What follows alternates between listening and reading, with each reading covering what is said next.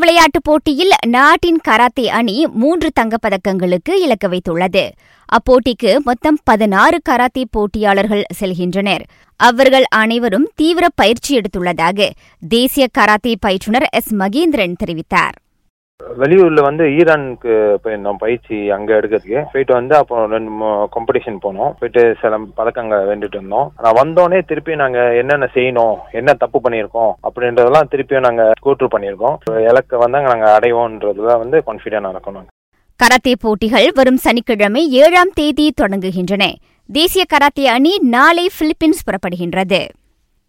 இவ்வேளையில் சி விளையாட்டுப் போட்டியில் மலேசியா நேற்று மட்டும் ஏழு தங்கப்பதக்கங்களை வாகி சூடியது. Gymnastic pencak silat squash ice skating bowling சதுரங்கம் ஆகிய போட்டிகளின் வாயிலாக அத்தங்கங்கள் ஈட்டப்பட்டன. பதக்கப்பட்டியலில் பதினெட்டு தங்கம் ஐந்து வெள்ளி பதினான்கு வெண்கலங்களுடன் மலேசியா மூன்றாவது இடத்தில் நீடிக்கின்றது. உபசரணை நாடான பிலிப்பீன்ஸ் முதலிடத்திலும் வியட்நாம் இரண்டாம் இடத்திலும் இருக்கின்றன. சி விளையாட்டின் அனைத்து போட்டிகளையும் ஆஸ்ட்ரோ அரினா அலைவரிசை எண்ணூற்று ஒன்று மற்றும் எண்ணூற்று இரண்டு ஹெச்டியில் நேரடியாக காணலாம்.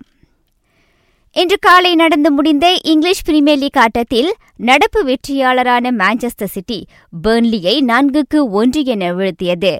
சிட்டிக்கு கேப்ரல் ஹீசஸ் இரு கோல்கள் அடித்த வேளை மேலும் இரு கோல்களை ராட்ரியும் ரியாட் மாரேஸும் போட்டனர். அம்முடிவின் வழி புள்ளிப்பட்டியலில் சிட்டி இரண்டாவது இடத்திற்கு முன்னேறியுள்ளது. மேலும் ஒரு ஆட்டத்தில் கிறிஸ்டல் பேலஸ் பான்மத்தை ஒன்றுக்கு சுழியமென தோற்கடித்தது.